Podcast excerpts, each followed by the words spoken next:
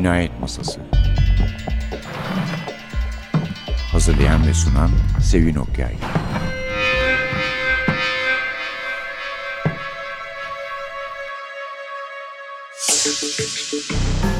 Merhaba, NTV Radyo'nun Cinayet Masası programına hoş geldiniz. Efendim bugün bir konuğumuz var. Daha önce de sözünü etmiştik zaten. Uzak yoldan gelen bir konuk Supi Varım bizimle. Hoş geldin Supi. Hoş bulduk. Çok teşekkürler Sayın Hanımcığım. Çok memnun olduk seni gördüğümüzde. Geçen sefer buluşamamıştık. Evet hani geçen sefer buluşamadık. Için. Evet Labirent'in basın lansmanına gelmiştim. O zaman görüşemedik. Kısmet bugün. Tarihler denk düşmedi. Evet tarihler denk düşmedi. Hı. Neyse bu sefer üstelik bir kitaba da faydası olacak evet. bir geziymiş. Bunu evet. duyduğumuza daha da bir evet. sevindik. Üzerinde çalıştığım son polisiye romanım için malzeme toplamaya da geldim. Ne kadar güzel. Demek İstanbul'da olacak bir parça kıyıdan. Evet başlangıcı şey. İstanbul'da. E, güzel Ama güzel. gerisi yine İzmir'de. Mekanda gene bilinen mekan. Evet yuvada. bilinen mekan. Bundan sonraki çalışmalarda İstanbul'a biraz daha ağırlık vermek istiyorum. E, vallahi memnun oluruz biz. Gerçi ben İzmir'den de hakikaten çok memnunum, mesudum. Yani daha önce de söylemiştim, az önce de söyledim ya hep istiyorum ki orada böyle bir daha geniş her şeyi kapsayan bir roman olsun. İşte High Notes olsun, Sokrates'in evet. yeri, Fransızlar bilmem evet, ne. Ama sen de düşünüyor Mahallesi. musun öyle bir şey zaten? Tabii tabii. Şimdi Simirna cinayetleri, düello, kabus ve son çıkan karanlıkta iki ceset 19. yüzyıl İzmir'ini evet. anlatıyordu altyapı olarak. Şimdi üzerinde çalıştığım roman 1918-1919 arası. Güzel. Yani Mondros mütarekesinin imzalanması ve Yunan ordusunun İzmir'e girişi arasında geçen süreci tarihi altyapı olarak kullanıyorum. Ve bunun üzerine bir Rus dedektifin başrol oynadığı politik bir roman Sergey kurguluyorum. Miydi? Sergey Akunin. Çok güzel sonra devamı da var ama dedim. Evet devam edeceğim. Yani bu İzmir tarihi açısından yine aynı dedektifin e, ikinci macerası Yunan ordusunun İzmir'e gelişi ve işgal günlerinde geçen evet. yine politik ağırlıklı bir polisiye. Ee, üçüncü de yine aynı dedektif Sergey Akunin e, başrolde e, Kurtuluş ve İzmir yangını arasında geçen süreci altyapı olarak kullanan bir siyasi polisiye daha. Ee, çok güzel. Bakalım onu da Sokrates kadar sevecek miyiz? Evet ben sevdim. İnşallah siz de okuyucular da çok sever. Bu sefer bilmiyorum vaktimiz kaldı ama gerçi Haynos'tan çıkmışız. Evet çıktık. Bu sefer yani Ermeni mahallesiyle pek işimiz yok ama pek Rumlarla da pek fazla işimiz yok değil mi? Yani Sokrates'in öyle bir şeyi yok. Hani yani Rum mahallesinde olsun falan daha çok Cevdet Evet. Le ilişkileri evet, oluyor. yani o ser komiserin bir isteği üzerine e, harekete geçiyor. Olay doğrudan doğruya kendisini olayın içinde bulmuyor. Ser komiserin isteği üzerine bir olaya giriyor. Sonra birdenbire karşısında iki cinayet buluyor.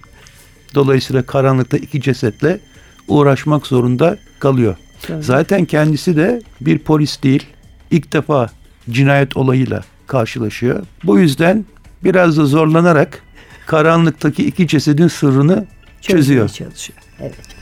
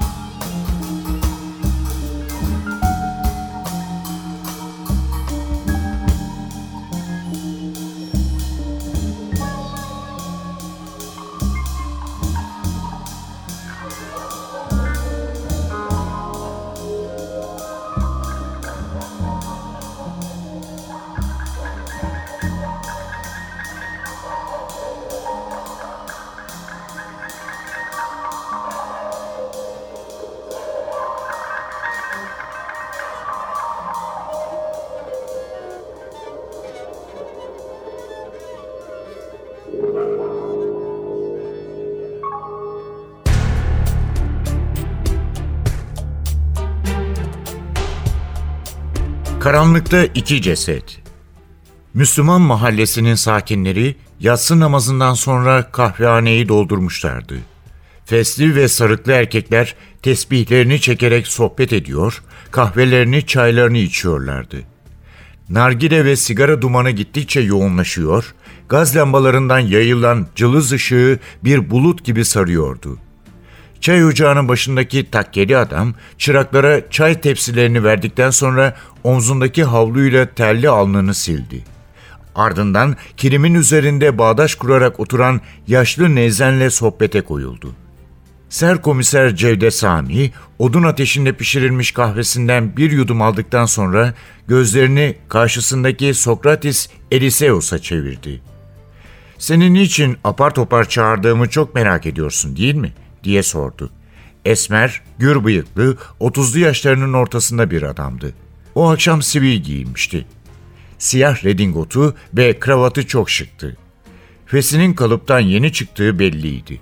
Evet çok merak ediyorum dedi Sokrates. Büroma gönderdiğim bekçi benimle görüşmek istediğini söyleyince çok şaşırdım. O da bir şey açıklamadı. Türkçesinde belirgin bir Rum aksanı vardı. Biraz sabredersen her şeyi anlatacağım. Seni dinliyorum. Gümüş tabakasından çıkardığı sigarayı yaktı. Dumanı keyifle dışarı verdikten sonra kahve fincanının yanında duran küçük bardaktan biraz gül şerbeti içti. Cevdet Sami sandalyesini Rum'a biraz daha yaklaştırdı, alçak sesle sordu. Reşat Hüseyin cinayetini duydun mu? Bir süre düşündükten sonra Nea Smirni gazetesinde okumuştum dedi. Esmer, siyah kıvırcık saçlı, yeşil gözlü genç adam.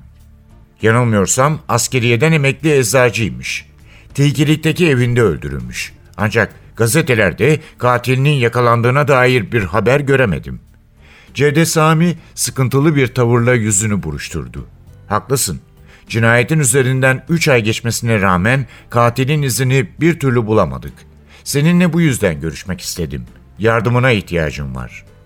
Sokrates kaşlarını şaşkınlıkla kaldırdı. Onu hiç tanımazdım. Sana nasıl yardımcı olabilirim? Sabret dostum, dedi Beriki ve ağır ağır devam etti. Rahmetlinin niçin öldürüldüğünü aydınlatacak kanıt bulamadık. Ancak erkek kardeşi abinin babadan kalma tabancasının kayıp olduğunu söyledi. Kabzası altın kaplamaymış. Anlayacağın gibi çok değerli bir silah. Bilirsin gayrimüslim komisyoncular bu tür şeylere meraklıdır. Senden yardım istememin nedeni bu. Gayrimüslimlerin işlerini yapıyorsun. Hepsi zengin insanlar. Aralarında koleksiyoncular da vardır. Eğer eski Osmanlı silahlarıyla ilgilenen birini duyarsan ve haber verirsen beni ziyadesiyle memnun edersin. Katil onlardan biri olabilir. İsabetli bir tahmin. Elimden geleni yapacağım. Endişen olmasın. Kahvesinden bir yudum içtikten sonra Reşat Hüseyin'in erkek kardeşinden başka Smirna'da yaşayan akrabası var mı? diye sordu. Hayır azizim. İki biraderi İstanbul'da yaşıyormuş. Cenaze için gelmiş. Tebareke okunduktan sonra geri dönmüşler. Rahmetli hiç evlenmemiş. Ya buradaki kardeşi, onun hakkında bir şeyler söyleyebilir misin? Gri papyonuyla oynamaya başladı. Dahiliye nezaretinden emekliymiş. Bir süre kaymakamlık da yapmış. Şu anda abinin evinde kalıyor.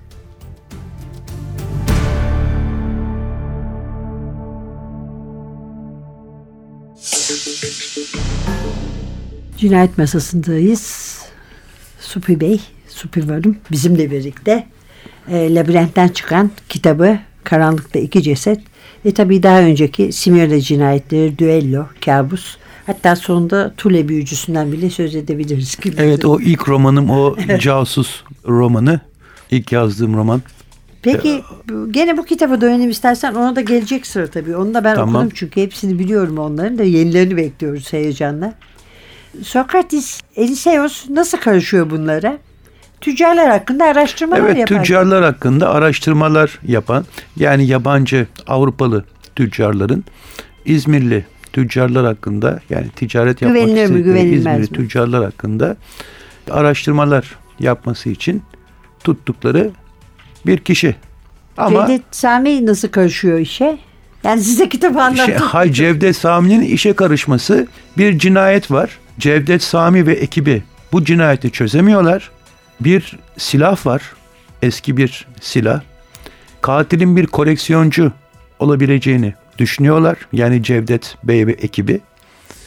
Ve katilin gayrimüslimler arasında olacağını düşünerek Cevdet Sokrates'te. Bey Sokrates'in yardımını istiyor. Sokrates'in bir cinayete girmek gibi bir nedeni yok. Ama böyle bir istek gelince Bir silah ararken evet bir silah ararken işte karanlıkta iki ceset karşısına çıkıveriyor. Olayların içine yuvarlanıyor birdenbire. evet tehlikeli bir hal Evet, bir evet. araştırması. Ama zaten bu arada biz eski kitaplardan da tanıdığımız insanlarla yeniden E tabi evet. karşılaşıyoruz. Evet. Yani antikacılar, Evet. koleksiyoncular Evet. babında. Evet. Evet. Ortak karakterleri var yani. Evet kitapların. ortak karakterler var. Şimdi mesela orada bir kuyum ustası vardır. en sevdiğim arkadaşımdır. Onu biraz 19. yüzyıla götürdüm. Çok güzel. Var mı başka yani gerçek karakterler üzerine kurduğunuz? E yani Tanıdığınız şimdi evet evet yani bir romanda karakter yaratırken tanıdığım insanlardan fiziksel görüntüleri itibariyle, mimikleri itibariyle, konuşma tarzları itibariyle yararlandığımı söyleyeyim.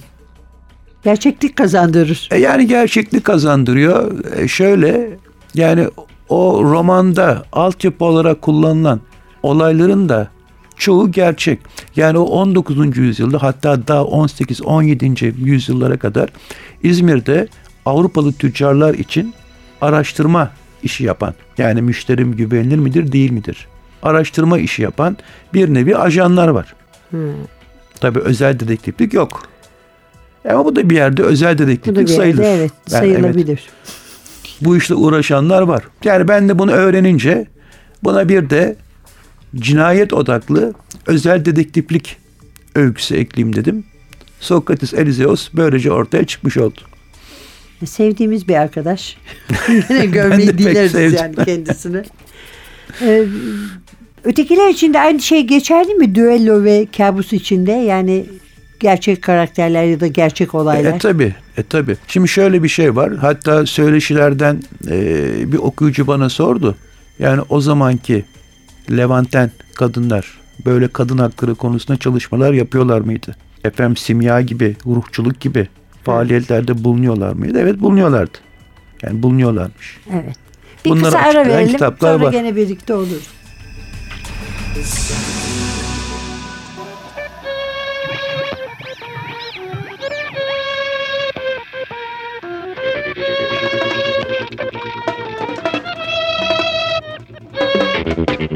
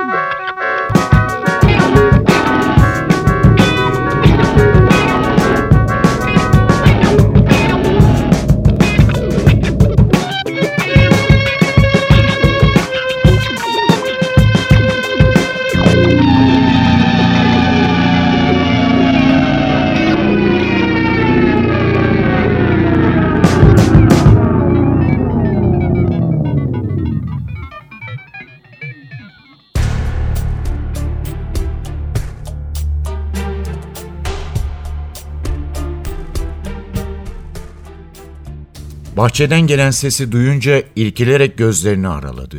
Galiba bahçe kapısı açılıp kapanmıştı.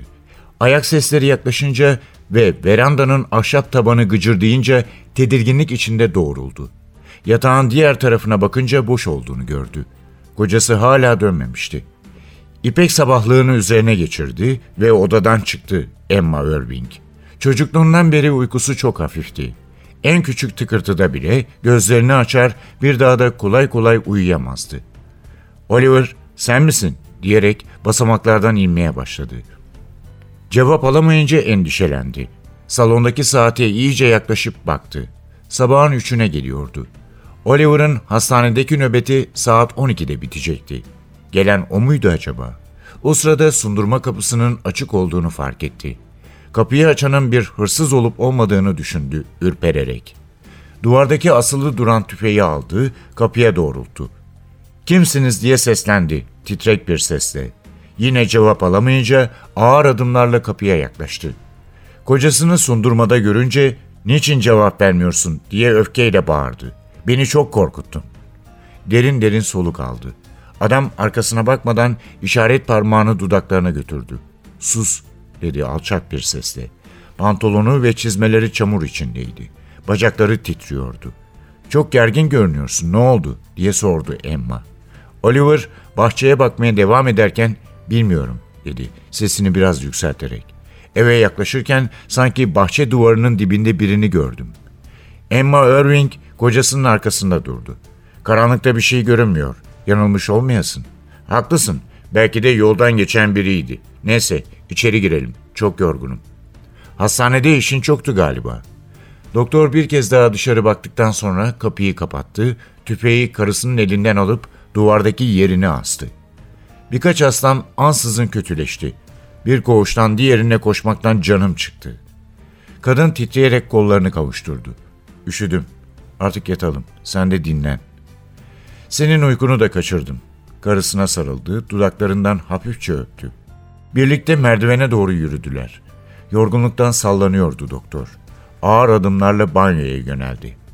Yıkanınca kendine gelirsin dedi Emma ve yatak odasına doğru yürüdü. Sağanlığın sonundaki kapının önünden geçerken durakladı. Bir zamanlar Alice kalıyordu o odada. Kapıyı aralayıp hüzünle içeri baktı.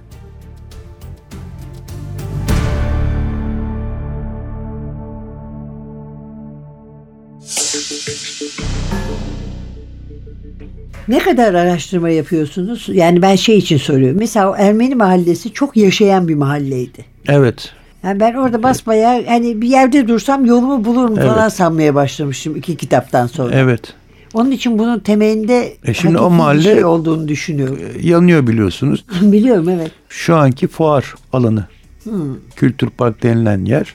Tabii nereden baktım? Eski kartpostallardan, haritalardan.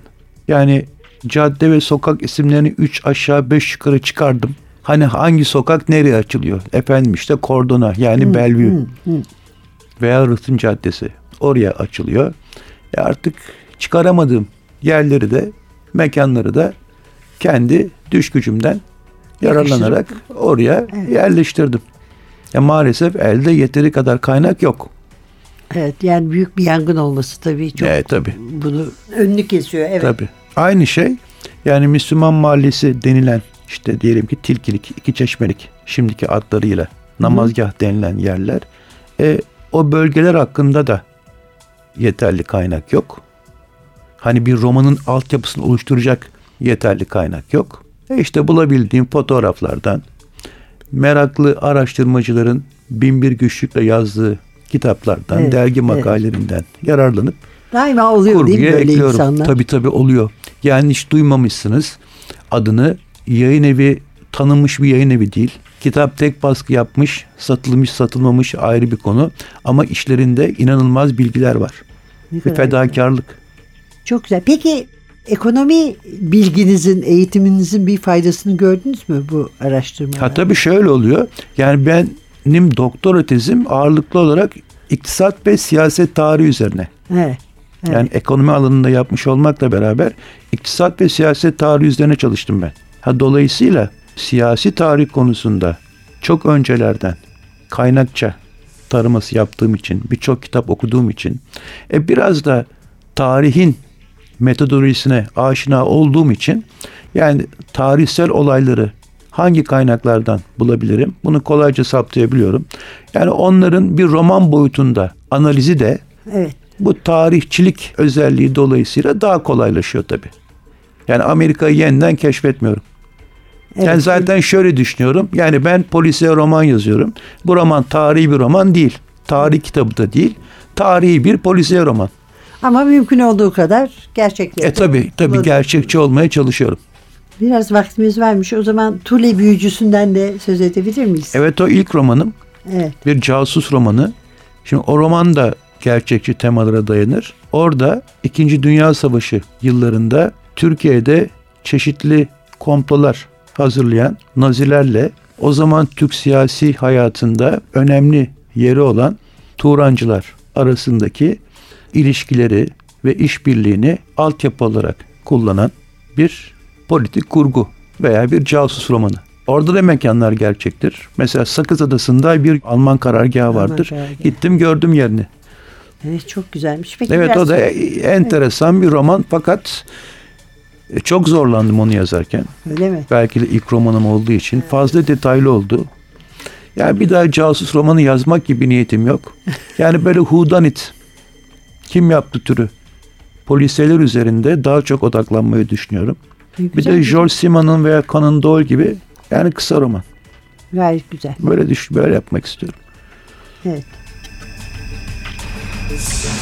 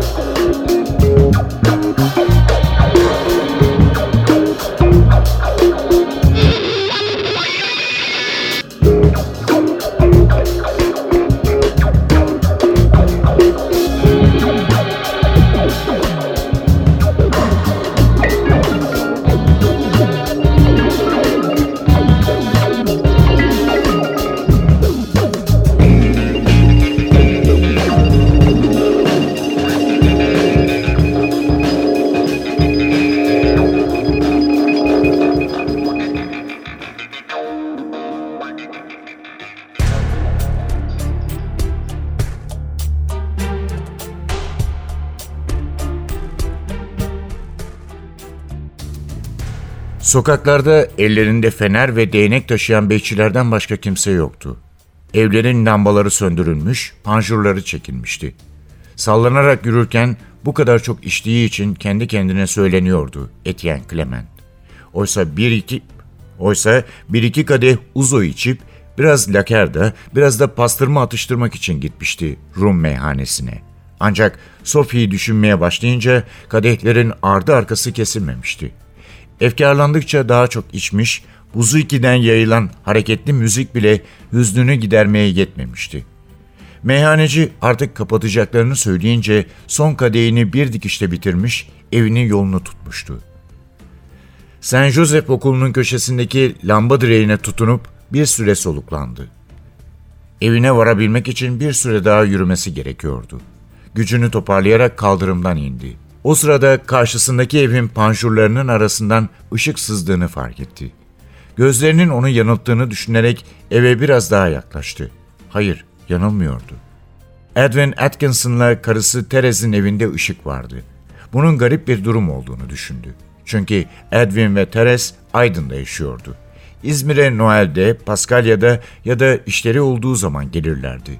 Teres geçen ay şehre geldiği için bu kadar kısa sürede geri dönmezdi. İçeride kim vardı acaba? Etienne eve bir süre daha baktıktan sonra merakına engel olamadı. Kapının tokmağını vurdu. Koridorda yankılanan ayak seslerine tedirginlik içinde kulak verdi. Kapı açıldı, eşitte uzun boylu bir kadın belirdi. Kuzen Teres diye hayretle mırıldandı Etienne. Etienne bu saatte burada işin ne? Yoldan geçiyordum da ışığı görünce yeşil gözlerini adama dikti Teres Atkinson. Sarhoş olduğun belli, içeri gel. Etienne sallanarak ve duvarlara çarparak salondaki geniş koltuklardan birine kendini attı. İçecek bir şey var mı diye sordu, sözcükleri birbirine karıştırarak. İçkiyle yıkanmış gibisin. Haline bakılırsa Sophie henüz dönmemiş. Siyah saçları omuzlarına kadar uzanıyordu. Sırtını yün şalla örtmüştü. Yüzünde makyaj yoktu. Mektuplarıma cevap bile vermiyor. Kendini toparla, konuşuruz. Sana kahve yapayım. Bir kadeh konyak ya da likör, saçmalama diyerek kuzenini tersledi kadın ve mutfağa doğru yürüdü. Etienne koltukta kaykılarak ayaklarını mermer sehpaya uzattı. Midesi bulanıyor, başı dönüyordu. Karşısındaki şamdanlar gittikçe bulanıklaşırken başı omzuna düştü.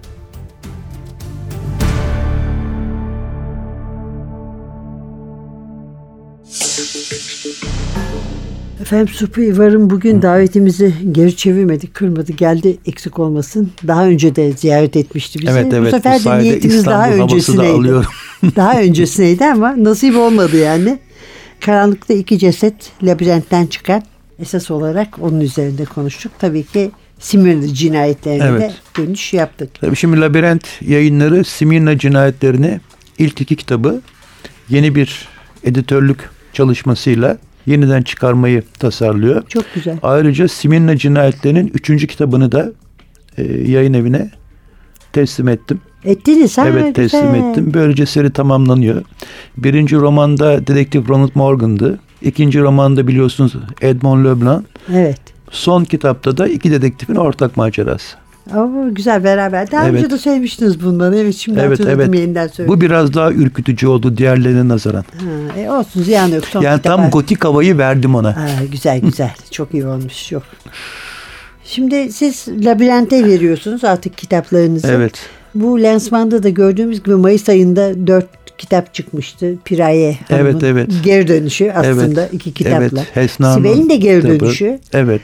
İzmir Çağının Kitap Fuarı'nda yeniden çok polisiyeye evet, evet. dönüşü. Arada Evet. bir takım böyle işte fantastik Evet, bilim evet. kurgu distopya. Evet, evet, Bu da gerçi distopya. distopyaydı. Son 2042. Ama yani yalnızca tabii labirentin de katkısıyla labirentin varlığının Erol Bey'in araştırmalarının Evet, da evet. çok Ve katkısıyla. Osmanlı polisiyeli Polisiyede başı başına büyük var. olay. Evet tabii. Yani sadece eski yazarlar hani makul aralıklarla yeni kitaplar eski derken daha önce kitabı olanı kastettim.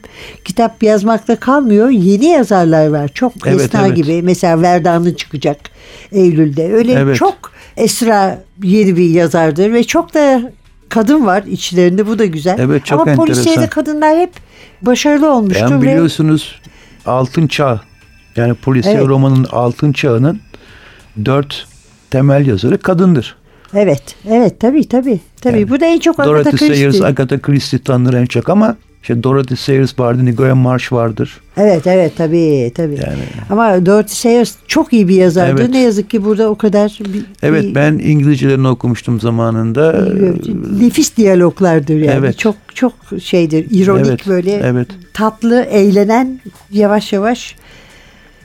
Peki sizce polisiye romana ilgi mi arttı? Herhalde arttı yani. Daha çok okunuyor. Daha çok yazar çıkıyor. Onların kitapları da okunuyor. Evet arttı tabii. Niye bağlıyorsunuz bunu? Bir şey var mı? Sosyoekonomik bir şeyden. Şimdi Labirent yayınlarının bir projesi var biliyorsunuz. 20 polisiye yazar. Evet. Yani benden de görüş istediler. Yani ben bu konuda 10 sayfa bir şey yazdım. Yani şimdi bu işin içerisinde yani insanların yenilik arayışı, Türkiye'nin polisiye edebiyatı canlandıracak bir takım sosyoekonomik ve siyasal girişmeleri yaşaması, sermaye birikimi sürecinin el değiştirmesi, kırsal kesimden kentlere göç, marjinal bir takım insanların türemesi, farklı kültürel grupların, sosyoekonomik grupların oluşması, işte liberaller, sosyal demokratlar, cemaatçiler, diyelim tarikatlar, yani sosyal yapı çeşitlenmesi polisiye romana bir altyapı kazandırıyor diye düşünüyorum çok kısaca. Şimdi anlatırsam programda çok geçeriz sosyoekonomik analiz yaparsam ama tabii büyük talep var ve şöyle bir şey var. Yani Türk polisiye romanı batılı polisiyeciler gibi yani batılı derken Amerikalıları kastediyorum. Evet. Klişelerden hareket etmiyor. Yani bakıyorsunuz Amerikalı yazarlar klişe bir seri katil olayı. Alkolik bir polis. Karısıyla derdi var, sevgilisiyle derdi var. Roman boyunca onlarla uğraşıyorsunuz. Hop sonunda bir DNA analizi katilin dedektif tarafından ele geçirmesini sağlıyor. Ama Türkiye'de bu Türkiye'nin sosyoekonomik yapısındaki dinamizm dolayısıyla çok farklı konuları el atan ve polisiye romanda yenilik yaratan yazarlar var. Yani Türk polisiyesinde klişe yok. Anlıyorum. Anlıyorum. Çok güzel. Bu sevindirici tabii. Evet yani için. öyle. Evet. Supi Bey tekrar teşekkür Ben ediyorum. çok teşekkür geldiğiniz ederim. için. İnşallah gene en kısa zamanda üçüncü kitap çıkınca görüşürüz. İnşallah. Ne yazık ki programımızın süresi doldu. Bu programın bitmesini hiç istemiyoruz biliyorsunuz. Ama önümüzdeki hafta yeniden birlikte olmak umuduyla mikrofonda Sevin Masada Hasan. Hepinize heyecanlı günler diler. Hoşçakalın.